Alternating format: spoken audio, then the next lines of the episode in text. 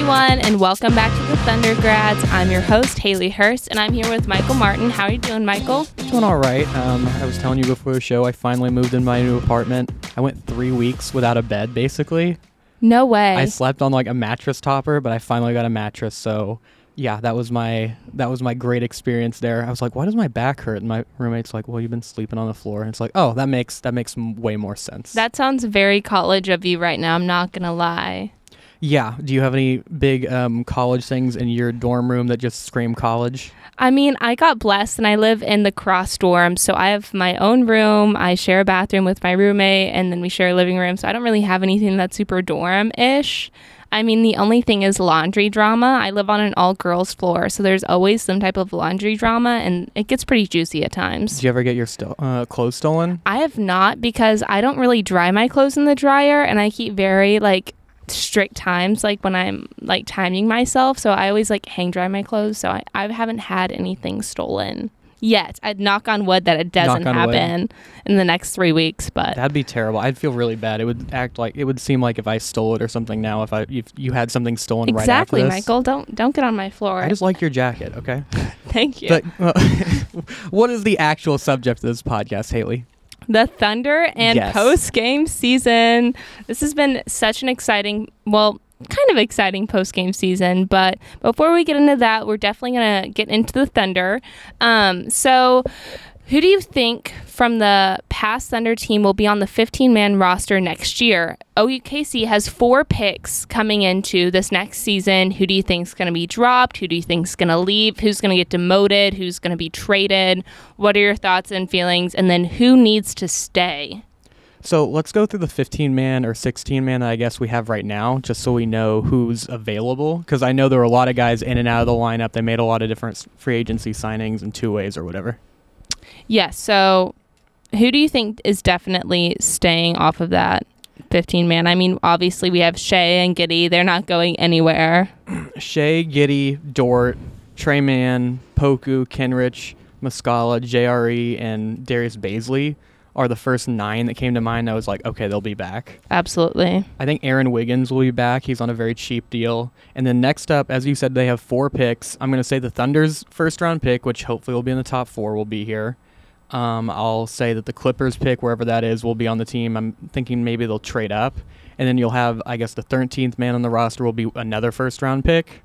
And then the last two roster spots, I have Derrick Favors just on that one year deal because I don't think they can get rid of him and maybe they trade him later down the line or trade him during the draft. And then the 15th spot was really hard for me. I ended up putting a two way tie because I just couldn't pick between the two guys, but I had Vit Krejci and Trey Waters or uh, Lindy Waters. So I'd be happy with that no matter what. The guys who I left out were Ty Jerome, Theo Maledon, Isaiah Roby, who I guess they'll be traded or cut or demoted or something like that. It's nothing against those guys. I just think that the Thunder are probably going to bring in some more ball handlers and guard, or they already have a lot of ball handlers, so there's just not a lot of room for Ty Jerome and Theo Maledon. And as far as Roby goes, he's been solid, but he's not going to get minutes over JRE, Bazley, Muscala, and then whatever first round pick they have, which is likely going to be a big. So I I think it's a solid roster for next year. I don't think they're going to win a ton of games, but I think it'll be fun. I think it will definitely be another rebuilding year for the Thunder. I mean, the next couple years will. I would love to see them try to make a run at the playoffs next year, but that's just me with my hopeful thinking. Um, but I kind of disagree on the Derrick Favors because I feel like he's been super inconsistent and has not played well this past season. And I feel like he's kind of lost his touch around the ball. I know um, we bought him out of his contract. Uh, no, If- No. If, we wanted to get rid of him, we would have to buy him out. He was traded in a salary dump from Utah. Well, doesn't he have a $10 million player option? I am going to confirm right now that Derrick Favors is going to pick up that option. That's like going, um, Haleigh, you have the option to have a hundred dollar gift card. if you want to be really nice, you could just give it back to me. Are you going to pick it up? Or are you going to I'm, I'm going to pick it That's up. That's what I thought. And that's what Derrick Favors is going to do because no one else is going to sign him for $10 million. So he's going to keep that contract. Um, you could definitely buy him out or stretch out his contract. Stretching out a contract is basically you take the year that uh, whatever time is left on the contract and then you add another year and you split that money up. So if it's a two year deal, you'd spread the money over three years. Since it's a one year deal, you'd spread it over two years and it'd be five million a year. I don't think the Thunder want any more dead money since they already have dead money with guys like Kemba Walker and some other guys who are just eating away at the cap. But I think Derrick Favors comes back unless they have some big trade where they move him as part of the salary. But I don't see a way other than that to get rid of him because I don't think they want to buy him out. Fair, fair. And then back to Lindy Waters. I know he's a hometown kid. He's from Norman, Oklahoma. He's a good shooter. But personally, I feel like he's a massive liability on defense and he's not super well rounded. So I wouldn't be surprised if he got moved down to the G League or just like doesn't, if, if he gets traded mid season. Um, but I feel like moving him down to the G League would be most convenient for the Thunder. That's a good point. I don't think he has really any trade value. I think he's only going to really have value to the Thunder. But I think you're probably right in the sense that he's probably going to be kind of in the same situation where you're going up from the G League, back down, up and down, where you just kind of come in for different spots and different stretches. He'll probably come back again towards the end of the year next year if they do focus on rebuilding again. But yeah, I like Lindy as a player. He's not a great defender, like you said, but they have enough defenders around him. And what is really important that will keep him on the floor is he can really shoot the ball, and they need that on the roster. Okay. And but I also agree with Ty Jerome leaving. Um, I just feel like he's had a really hard time finding his rhythm, and he's 26, and I feel like he's already coming off of his peak because I feel like he's just unbelievably inconsistent for his age, how long he's been in the game. I just feel like he doesn't have a lot of great playing time left in him, especially on the Thunder. Yeah, you nailed it. There's not just not a lot of upside with him. I mean, he's a six-three guy who's not super athletic. He shoots the ball decently well. He's not a great ball handler. He's not a great passer. He's a decent team defender, but he doesn't really stop anybody one on one. I've uh, we've talked about just like developing different guys, and I'd rather just give his minutes to guys like Trey Mann and Poku and insert draft pick they get this year than him. I mean, hopefully he can go to a different team and help them out. But at 26, like you said, I just don't think he really helps his team all that much. I agree, and I feel like he's past that prime age of like trading and where you really see his worth because we haven't seen you know what he can really do in the past couple years, and it's kind of been a little disappointing. Yeah, I mean, he was just a throw in in the Chris Paul trade. I don't think he was somebody who they were like actively um, going after or sought out, but he could definitely help a team on the backside who's like a contender or something and maybe pay, uh, play 10 minutes a game during the regular season, but he's not somebody who you need long term. Absolutely. And as we are looking at, Shai Gilgeous-Alexander signed an extension to his contract. So he'll be on the Thunder for another five years. Five years. Yeah, for all those people who think that Shai wants out, he had the option basically within that deal is you can sign a four year deal with a team option for year five or a five year option with no opt outs. He signed the full five years, which means he is locked in here for the next five years as long as he and the Thunder want to keep him here. But based on that and the exit interviews, it looks like Shai's locked in for long term and is really invested in this rebuild. Keep in mind, this is about how much he's making. I, I find these numbers unbelievable. For the 2022 2023 season, he's making $30.5 million. For the 23 to 24 season, 32.940.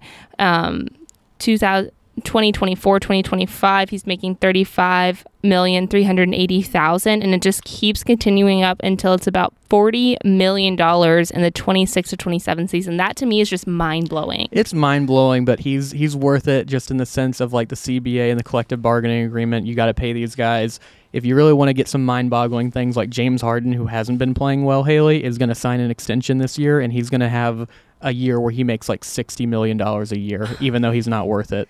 that's crazy It is crazy, but like there's just like the cap comes from how many people watch the games, and if that many people watch the games, the cap's going to keep going up. So they got to pay these guys, and if um, every other team, you know, some of it is like the Thunder aren't overpaying Shai by any sense. oh absolutely not i feel like th- he's being paid for his worth on the team Yeah, a- absolutely. And you, it's always a good test if you just asked yourself, would every other team in the league pay Shai $30 million a year to be on their team? And the answer is absolutely yes. Because um, this is a really good deal for him. This is what they would call, I guess, the fun max, where I think it's only 25% of the cap. And then his next contract, he can get to up to 30 to 35% of the cap, which is a huge deal. So that's why Luka and Trae Young and those guys are set to make like $40 million, $45 million a year, compared to Shai, who has like 30 to 33 in that range. well hasn't luka been playing longer than Shai? They were in the same draft. oh really So you can get more incentives if you make all NBA teams, which are the top 15 players in the league, which are voted by the media. So it's called like the Derrick Rose rule since he was making so little money and then he won MVP in like his third year. So they wanted to make it more fair where it's like if a guy really busts onto the scene, he should be able to get more money faster. So Luka's already made, I think, two all or three all NBA teams in his first four years, so that's why he gets more money guaranteed. Okay, interesting, interesting. So, is there an opportunity for Shai to be making more money Um, potentially if not he on was? this, not on this deal. On the next deal, he could if he makes a certain number of All NBA teams or whatever incentives he needs to meet. But for now, it looks like this is kind of set in stone, which I'm sure he is very excited about. yeah, I mean, I would be excited if I was getting paid that much yearly. We were excited for that $100 gift card that didn't exist. I was excited. I mean, hey, free money is free money. But anyways, speaking of great NBA players, Ja Morant was named the NBA's most improved player for the season a few days ago. Which Thunder player do you think has the best chance to win the award next year and what do they have to do to win? What are some stats, overall improvements? So yeah, Ja Morant won Most Improved. He took a real big leap uh, this year, going from a star to a superstar, which is going from like the top 95% of players to the top 99%, which is basically the hardest jump to make out there. Ja acted like he was too big for the award or something like that, so he gave it to his teammate, which was a nice thing, but he kind of regifted it. Have you ever regifted anything, Haleigh? I think I might have regifted like gifts I don't want in like white Chinese Christmas, if that's what it's called, or white elephant. Yeah. Yeah, white elephant or Chinese Christmas. Or it's the Dirty same thing. Santa or something yeah. like that? Yeah. Yeah, that's definitely something I, w- I would regift him, but I don't, I can't think of anything off the top of my head. Have you? one time in middle school, um, this kid came to my birthday party and gave me something, and then I, like I went to a birthday party like three days later and forgot to get him a gift, so I just regifted the exact same gift that I got, and then the guy was there who gave me that gift. Oh, that's so awkward. It was a little bit awkward, but you know when you're eight or nine, it doesn't really matter. That's but true. back to the subject at hand here, I think that Lu Dort probably has the no. Actually, no. I want to change my mind. I think it's Shai. Shai has the best chance. Shai? Shai has the best chance. You can look at the same thing as with um, Ja Morant of going from a star to a superstar. Shai still hasn't even made his first All Star team. I think he's a little bit underrated by, by the national media. I know we watch him all the time, so we know how great he is, but a lot of people aren't seeing him all the time because he's on a team that's winning 20 games and can't even really be watched by local TV people. But Shai has what it takes to get to the next level. Um, you saw in that last stretch before he was out for the season with that ankle injury of him averaging like 30, 35 points a game on like seven assists, six rebounds on really good percentages. If he's able to like capitalize on that and keep those trends up next year, there's no reason why he can't be in the conversation. Some of it's going to come down to just winning more games. It's hard to have people say you're more improved if your team only wins 25 games. But at this rate, where it looks like the Thunder are on the path to win maybe like 32 or 33 games, some of it just kind of determined is determined by who else is out in the field. Like this year was like a historic year for most improved. There were so many guys that got better, but I think Shai has a really good chance. What about you? That's that's a really interesting Shai take on it. I never thought of Shai, but now that you explained it, I really like that. I mean, for me, I have Gideon, I have Dort. Um, Dort definitely has the ability and the skill to get it, especially because of how good he is on defense. He just needs to stay healthy is his main issue, and I think next season he's really going to thrive once he is healthy and once he's really out there um, playing. And he needs to become a little bit more consistent on the offensive side to win most improved player. But for Giddey, I you know I just love A Giddey. big smile on your face talking about him. I do. I get a little giddy, you know. Um, if he can improve his shooting in the off season, I think he should be a top five favorite for this award, probably going into the next two years. Um, there's so much potential there, and he just has to have that productive off season to really focus on shooting because he's so great in the paint. He's so good at passing the ball. I just want to see him facilitate more shots. Yeah, it'd be great if he could come back as a better shooter. I think that's what we all have our fingers crossed for. That would be the best thing of this offseason. That or getting the number one pick, or both, if you if we were so lucky. Um, I think Dort has a better chance. Giddey, it's a weird thing since I know you're kind of new to this. Most improved, they almost never give it to a second year player because the I guess assumption is you're in your second year you should get better. Yeah. So it usually goes to guys in their third, fourth, fifth year who like were playing in a smaller role and then took a big jump into a bigger role. So you're seeing it with guys like Jordan Poole. So who, he was a guy who was like playing in the G League, and now he's like a really productive starter or six man, averaging like 20 points a game. That's usually what most improved is. So I think Lu Dort has a really good chance. You nailed it when you talked about consistency. It's just little things like his shot is very up and down. He had a streak for a while where he was like right behind Steph Curry for most games can, um, in a row, making at least one three, and then he broke that. But it's just some of the consistency with shooting, some of the turnovers. Um, and I think it'll be easier. Hopefully, they'll get more shooting around him this year. But he continues to get better and better every year. So I think he'd have to really raise his scoring from, I think he averaged like 17 this year to maybe like 22 or 23, which is a big jump. But I think he's definitely capable of doing it. So hopefully, going into this year, we'll have at least one guy in the conversation for most improved. Absolutely. So, um, as you know, if you live in Oklahoma City, Oklahoma area, we experienced some tornadoes this past week, um, weekend actually. So, Vit, Veet. Veet, how do you pronounce it? Krejci. Okay, I'm so sorry. I'm really bad with pronunciation. But so Veet um, made a tweet and he said, I experienced my first tornado in OKC. I'm not going to lie. I was it was on my phone, TV, and um, sirens were going off everywhere. And he was saying how he was scared, so he packed up two gallons of water and food in a bag, like he was going to be stranded in a basement, and headed over to his friend's parents' house. And there he was greeted with a woman in shorts, drinking a bottle of wine, laughing and chilling. And he was like, "I just love the people of o- Oklahoma. I definitely overreacted a bit because I think we think it's supernatural to you know have tornadoes. We live in Tornado Alley. So, Michael, do you have any funny tornado stories?" Um, so my grandparents are very kind and very giving and like built us a tornado shelter in our garage, which was very kind of them. But they only, my dad likes to joke that they only built a, gar- um, a storm shelter big enough for three dogs and four people. So my dad's left out in the cold.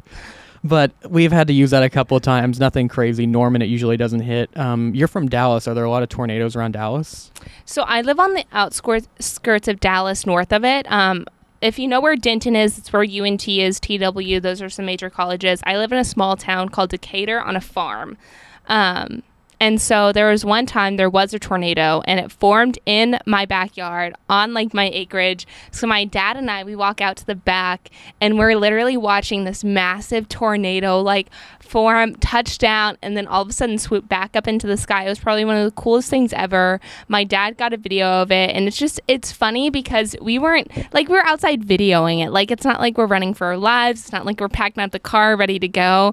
And it, it was it was just a moment where it's like okay like if this is my time god's gonna take me and that's just kind of the mentality you have to have if you live in like tornado alley i feel like I remember being like six or seven, and my mom's like, "We need to get in the tornado shelter. Like, just bring the most important thing to you." And I was like, getting a pillowcase, just like filling with toys. She's like, "Michael, no. Like, you need to get like I can't even remember what would be important to me back then at like six or seven. That would be the most important thing to me is those Yeah. toys. But yeah, just things like that where it's like I'm just packing up my entire closet full of stuff."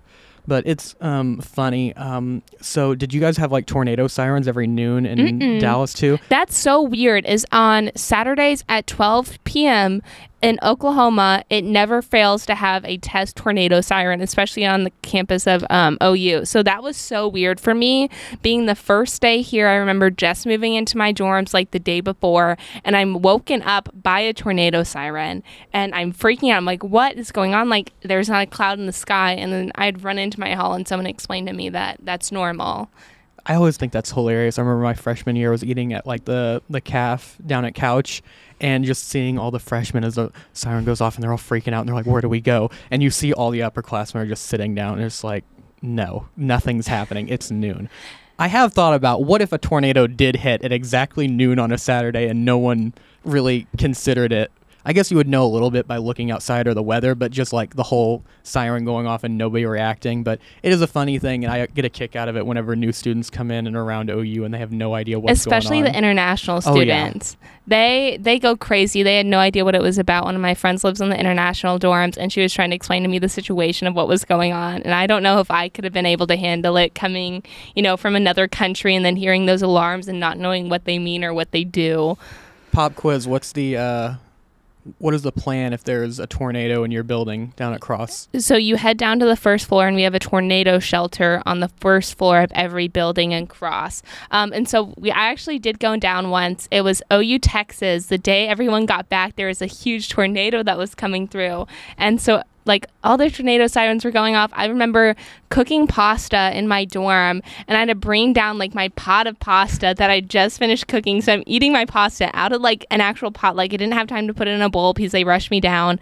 Um, and everyone's watching the chiefs game like on the screen. It was it was chaos but it, it's something to remember when I lived in the dorms, we had a fire drill, and they told us we all had to leave. You know, even though if it was a drill, they, if they found out, you'd be in big trouble. So one girl was taking a shower and like had her hair completely shampooed and had to come out in a towel and like stand outside until we all got the head count. It was hilarious. That's I felt so bad for her, but yeah, she had to go stand in front of like 400 people, and yeah, I couldn't That's do just- that. I'm not that brave. That's just rude and crucial. But anyways, let's get back to basketball. That was a fun little break. But the Nets last night swept four to zero in the first round against the Boston Celtics. What does this mean for the Nets? Um, Kevin Durant, Kyrie Irving, Ben Simmons, Steve Nash. What does it mean for all of those amazing players? I'll go through it kind of one by one, or we can, I guess, talk it out on each individual. So I'll start with Kevin Durant. There are a lot of people in Oklahoma are very happy that Kevin Durant lost. There are people who are very excited and very spiteful. I am one of those people. I, I, you know, Kevin Durant left the Thunder high and dry. He wanted to get his own team after getting carried to a couple rings with the Warriors. Now he goes to the Nets, and it's not so easy, is it? It's not so easy to pick your own team like LeBron and still win it all. But yeah, the uh, Celtics gave him a really tough time. That was the worst I've ever seen Kevin Durant play. He sucked. He was not good. I mean, they made it tough on him, like I said, Yeah. but like he looked totally discombobulated and just lost out there. He had multiple opportunities to close the game out, and he just completely blew it game after game after game after game. That's the thing. Like normally in a sweep when it's 4-0, it's like a lot of blowouts, but every single one of those four games was like within 5 points within Yeah. a minute left, like and they just choked it out and couldn't get it done. Obviously the Celtics were a better team than them, but this is the first time in NBA history, Haleigh, that a preseason like favorite to win it all didn't even win a single playoff game in the playoffs.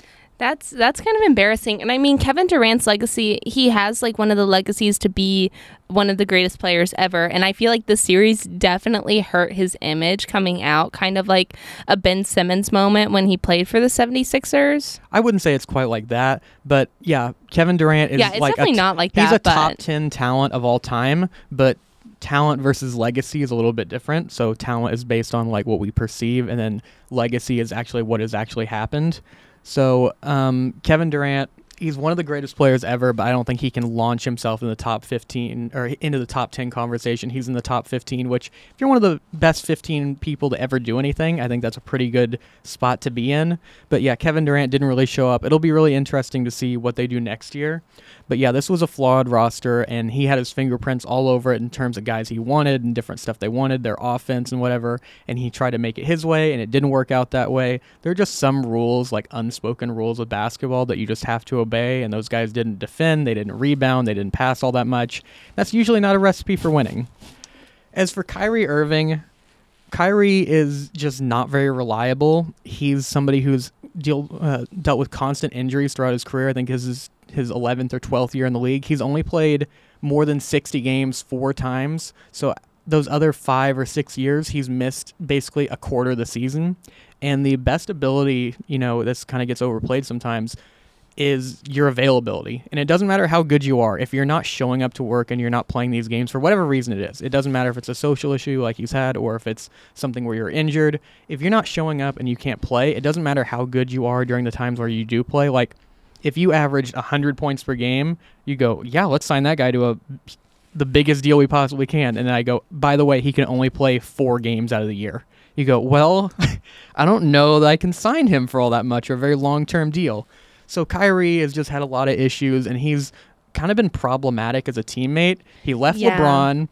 He uh, goes to the Celtics and then tells all these young guys, "I'm going to teach you how to win," and they're all like, "We know how to win. Please stop." And then they go to the conference finals without him, and they get to a game seven against his old team and LeBron. And then he says he has a migraine or like a toothache or something, and can't show up to watch his team in game seven before they try to go to the finals, which was just lame. And then Yeah. later on that year, he's they asked him, they're like, "Are you going to resign in Boston?" He's like, "If you'll have me, I'll resign." And then like three weeks later, he's like, "I'm leaving." Yeah, I mean, I'm not his biggest fan personally, but I think a good thing to note is he's never led a like a team to win or like led a team to a title. He's always been a secondary. Like he was second to LeBron. Like when you think of that team, like you think of LeBron leading them, you know, to that title. But Kyrie hasn't done that, and I feel like you know he's definitely proven proven himself in the league, but I don't feel like he's proven himself as a great player or as a great teammate. Yeah, he needs to be consistent. He's somebody like you see these super teams that are kind of formed through free agency. So like the Heat back with Dwyane Wade and LeBron both had top five guys in the league. The Warriors with um, Steph Curry and Kevin Durant both had top five guys. The Lakers with LeBron and Anthony Davis top five guys. Kevin Durant's a top five guy. Kyrie Irving has never been a top five guy. There is only one other, um, I guess, sequence or historical evidence that you can win with Kyrie, and that was with LeBron. But maybe if you have to have the second greatest player of all time as the only person who you can be the second to. And it's weird. Yeah, Kyrie left the Cavaliers. He's like, I don't want to be a second option, and then proceeds to be ends up being a second option after Jayson Tatum and the Celtics, and he goes, I don't want to be a second option. So he goes to the Nets, proceeds to be a second option to Kevin Durant, and then even a third option to James Harden, and now he's back to a second option. I don't know. Kyrie is just super, super complicated. He's a really great player. He's super talented, but at some point, it's like we need you to actually put this on wax and like actually win games. Yeah. I was talking to a friend about it because Damian Lillard and Kyrie Irving are kind of compared a lot and in the same stratosphere of players. But I was telling him Kyrie Irving playing off Kevin Durant averaged like 15 points per game in the series after game one, where he exploded for like 40 points. And I just know that Damian Lillard would not do that, and so I don't want to hear any of those conversations. But yeah, Kyrie, he just he makes it very difficult. He says a lot of very questionable things. Where I don't know, it's kind of like if you, so if we were roommates or something and you spilled something in the middle of the kitchen or something and didn't clean it up and I'm like, "Haleigh, what happened?" You're like, "I don't know, but we need to find the person who did this." it's like, "We both know who did this." Kyrie was doing the same thing. He's like, "Yeah, we just haven't had any consistency with this roster all year. We've had guys in and out and we haven't been Well, able to build you. chemistry." It's like, "You've missed all the games. What do you mean? Who are you searching for? Yeah. This is mostly your fault." And then he says things where he's like, "We're going to figure it out. Me, Kevin Durant, our GM and the owner, we're going to all talk this out." And it's like, "Are they going to tell you to play more games? Is that the solution to this?" Well, I feel like also Kevin Durant and like Kyrie have taken over like an on an on court coaching position, kind of like what LeBron did. But like LeBron's LeBron, okay? You can't. LeBron's like, one of the s- smartest players ever, but yeah. exactly. And I just feel like it's not working out at all. Of them trying to come in and being like, okay, like we're gonna try and coach you like on the court, like all this stuff, and it just it never works out the way that they want it to. And then they're like, oh, it's your fault. It's not us. Like Yeah, then you're deal. blaming the coach when it doesn't work. When it works, it's all the players. Yeah. Yeah. No, they said that at the beginning. They're like, um, you know, you guys don't have a prime coach. It was before Steve Nash got hired and Kyrie and Kevin Durant. They're like, we're going to coach by committee. I'll be the head coach one day. We'll have somebody else the head coach. We'll have an assistant coach. And it's like, no, it's called a head coach for a reason because everybody reports to that guy and that's how it works. Because you, everyone needs a leader in the locker room. If everyone's just like doing whatever they want, you can't have anybody speak up and be like, "Hey, here's what we're doing." So it's important to have a leader. I could not agree more. But let's move into Steve Nash's coaching ability. I wanted to get to Ben Simmons. oh, just kidding. just kidding. JK. Yeah, Ben Simmons. pranked. Ben Simmons is very complicated. I know you were saying that you wanted Ben Simmons to be successful in one of these other pods. He's just not being as successful as I wanted him to, and I'm not trying to like pin him as lazy, but he always takes him. He hasn't played in over a year, and he keeps taking himself out for mental health. And I'm all for you know mental health awareness. I'm all for like if you need a mental health day, take yourself out. But now it's getting into the conversation: Is he well enough to play in the NBA? Can he handle this? And I feel like he's definitely breaking under the pressure. It's a super difficult discussion because I mean I don't know how it would feel. I mean you're more of a public person than me, just with Miss Oklahoma and whatnot, and more people know who you are. But like Ben Simmons has tens, maybe hundreds of millions of people who know who he is and think he's a quitter and think he's soft and think that he's not a good basketball player and troll him. You could talk to a million fans in the NBA and you go, "Are you? Do you like Ben Simmons?" And I'm pretty sure like a million would say no, which is really tough. It is tough, but at the same time, you have to be the person to prove them wrong, and you have to be the person to like cast that all aside to do what your job is. Like if you love basketball, what other people say should not affect you. I agree with that, but at the same time, if a million, if tens of millions of people are telling you you suck at something, like Haleigh, if you just had your next uh, pageant and you just like you tripped on the way out, just face planted, and then your Twitter feed was nothing but people telling you Haleigh doesn't really love this. She sucks. She should quit. I don't know why they're giving her money. She doesn't do this. She can't like whatever. uh, She can't give speeches or something. That would make you feel bad. I mean, that would make me feel bad, but then it also, I mean, just like my personal mentality, I'd be like, okay, I need to prove all of them wrong. Like, I need to prove my spot to be there. Because at the end of the day, you're always going to have haters. It just matters how much those haters will affect how you play or how you pageant or how you do any of that. Yeah, I just don't think Ben Simmons has that. There's just some of that mental makeup, like you see with guys like LeBron or Russell Westbrook, who just want to kill people, or Kobe, who just don't care. And there are other people who are just more sensitive. That's not a bad thing. It's just the reality of the situation. So I really feel for Ben Simmons on the mental health thing. There are some people who have even said it's fake, which I hope that's not true because that would be terrible because it feels like we're moving in the right direction with mental health as like a populace and just as um, I don't know people understanding and being more accepting of it. So if Ben Simmons is lying about that, I'd feel really really terrible. But yeah, hopefully he can get back on the floor. It's just so weird. He, yeah, you, like you said, he hasn't played in a year. They kept saying, "Well, he's about to come back. He's about to come back," and then he hurts his back. So I don't really know what the deal is. I would be very, very nervous if I was a Nets fan going into next year with some of the uncertainty uh, with him and Kyrie.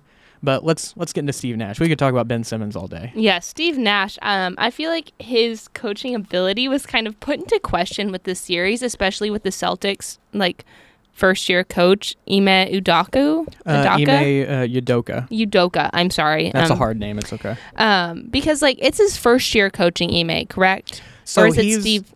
So Steve Nash is in his second year. He's been more of a developmental coach, so he hasn't really had any like on-staff coaching experience like being an assistant. So he's usually like individual skills or something like that. Whereas Udoka has come from like the San Antonio Spurs system of being an assistant for a while. So while he's in his first year, he actually has a lot more experience than Steve Nash. Steve Nash has the experience of being an all-star MVP yeah, he's, level he, player. he's a he's a great player, but so I it's feel just like different. yes, it is different. But you also have to keep in mind like playing is not coaching, and it's it's there's a big difference. So it's just honestly like how you view it because I feel like Steve Nash has not lived up to like the hype that he's supposed to live up to, especially as a former player, knows the system very well, knows how to play the game. I mean, obviously you know how to play the game if you're a head coach, but at the end of the day, like Ime Adaku, Adaka, Udoka. Yud- Udoka. I'm so sorry.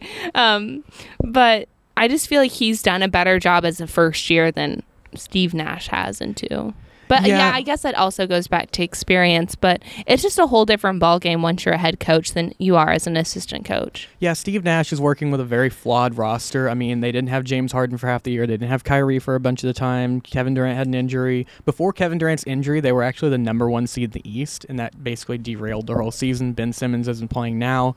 So it's not all on Steve Nash, but he definitely could have done a better job of like finding different situations to put guys in better positions to score and to win. I think he definitely tried some things, but they ran into a buzzsaw against the Celtics, and some of it does come down to like Kyrie and Kevin Durant need to go out there and play better. Um, I remember an old quote from Bob Stoops about the OU football team of like, we can call the plays and it can be the perfect play, but like they have to make the play. Oh, absolutely. And we saw that with OU's last football season for sure. Yeah, but Steve Nash, hopefully he'll be back next year. I hope he's not the fall guy and the guy to blame because all these things go wrong. But usually, whenever a team needs a shakeup, they fire the coach because the GM has the power to fire the coach. And if the GM said it's a flaws roster, then they'll go, why don't we just fire you? And it's just everybody covering their butts and trying to do something different. I agree. I agree. But speaking of, you know, the Nets, they're great, but we're let's let's move on to the Celtics and ask the question: How great are the Celtics? Um, how far can the Celtics go postseason? Um, can they get to conference finals, the finals? Can they win it all? What are your thoughts? A lot of it is just with the playoffs is determined on like who you face and matchup wise. I think they have what it takes to go all the way and maybe win it. It depends on who they play, like I just said. But um, they're gonna have to play Giannis in the next round. It looks like Zach LaVine just went into COVID protocols and they're down three one to the Bucks, so it looks like the Bucks are gonna close that out. Giannis and KD are two of the greatest players in the world, but Giannis just provides so many different obstacles compared to Durant. So it'll be really interesting to see how Giannis attacks this defense after it gave Durant so many problems, because I think that'll be the key to it. Um, I think the Celtics are really, really good. My only question is I have some questions about like some of their point guard play with Marcus Smart. I'd rather have somebody else as my ball handler. But at the end of the day, Jayson Tatum is on fire and looks like one of the five best players in the world, and their defense is just suffocating people. I agree. I mean, I definitely feel like they are a title contender. And I mean, like some people can debate it, but I feel like they have proven themselves throughout this season. And especially with their big blowout against the Nets, everyone that caught everyone's attention. Um, but I feel like the Celtics have the defensive tools to limit Giannis and the rest of the Bucks if they just keep pushing the way that they have been pushing. Um, it's where offense is really going to get them because Giannis is such a good, you know, shooter. Like the He's not a good shooter. he's not. Giannis is not a good shooter. JK isn't isn't Zach LaVine then the Zach good shooter? Zach LaVine's a really good shooter. Okay. You got it. Sorry. I got them mixed up. But like it, it should be really interesting now that Zach LaVine is kind of in COVID protocol and all of that. So stuff. yeah, he's out for that one. They'll probably get eliminated. I think the biggest, I guess, like under the radar thing is Khris Middleton, who's I guess the Robin to Giannis's Batman, sprained something in his MCL or hurt his leg or something like that, and he's going to be out for the rest of this round and maybe part of round two. So having your second best scorer and a guy who's going to guard Jayson Tatum and Jaylen Brown and some of their better players is definitely going to be a mystery, or not a mystery. It's going to be a big concern, but it's going to definitely be fun to see how Giannis reacts because this is one of these. You talked about Kevin Durant's legacy. This is a legacy series for Giannis. As if he can go back to back and win another championship after last year, he's going to be vaulted into those conversations of guys of how good he can be because he's only like 26 right now.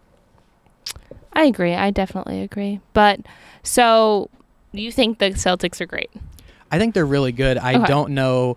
I put them in my top five teams left right now, but there's just so many injuries going on right now, Yeah. which we're going to get into with I the feel panic like it's so teams. unpredictable. It is unpredictable, but yeah, it's just like one guy steps on another guy's ankle and it can just totally flip everything. Absolutely. So speaking of the panic button, I need two teams right now that are feeling a little queasy, a little uncomfortable in their current position, and need to hit the panic button in order to move to the next round. I don't know if hitting the panic button makes them move on, but I think they need to do something to just well, they need to light a fire they to need like to figure something out. Yeah, you're right. Okay, I get it now. I would say the Philadelphia 76ers are in danger right now. They got up 3-0 against the Toronto Raptors, which no team Haleigh in NBA history has come back from a 3-0 deficit. It's been done in hockey, it's been done in baseball, but never the NBA. Like it's like 0 and 250 is your odds or something like or the record. So the 76ers were up 3-0 and then Toronto without their uh, one of their best players in Fred VanVleet and their star rookie Scottie Barnes win game 5 on the road and then win game six without Fred VanVleet again with a hobbled Scottie Barnes. The big story of this series is Joel Embiid uh, tore a ligament in his thumb on his shooting hand. So that's going to be a very big deal. I still think that the 76ers have to have what it takes to get out of this round, but James Harden has continued to look like playoff James Harden, which is not very good. Matisse Thybulle didn't get the vaccine, so he's not eligible to play in Toronto, but he's also been so bad that he hasn't been really eligible to play in Philadelphia either. but I think that the 76ers should definitely be nervous. If you have a team coached by Doc Rivers who's blown some 3-1 leads, the most 3-1 leads of any coach, and you have James Harden who he goes out there and shoots like tour dates, so it's like 3 for 14 and like um four it's like 12 for 24 just stat lines that look like tour dates.